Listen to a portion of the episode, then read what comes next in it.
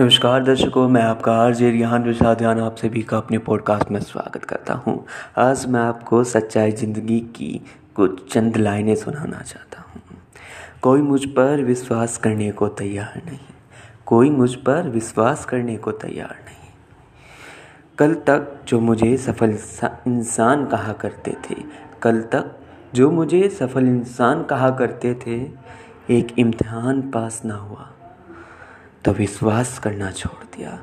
एक इम्तहान पास ना हुआ तो विश्वास करना छोड़ दिया। पर इस धोखे ने मुझे अपनी कदर करना सिखा दिया। और इस धोखे ने मुझे अपनी कदर करना सिखा दिया और अंत में एक सफल इंसान बना दिया। और अंत में एक सफल इंसान बना दिया। अगर मेरी ये चंद लाइनें सच्चाई ज़िंदगी की आपको अच्छी लगी हो तो प्लीज़ मेरे पॉडकास्ट को फॉलो कीजिएगा एंड वीडियो को ज़्यादा से ज़्यादा शेयर और व्यूज़ दीजिएगा। धन्यवाद।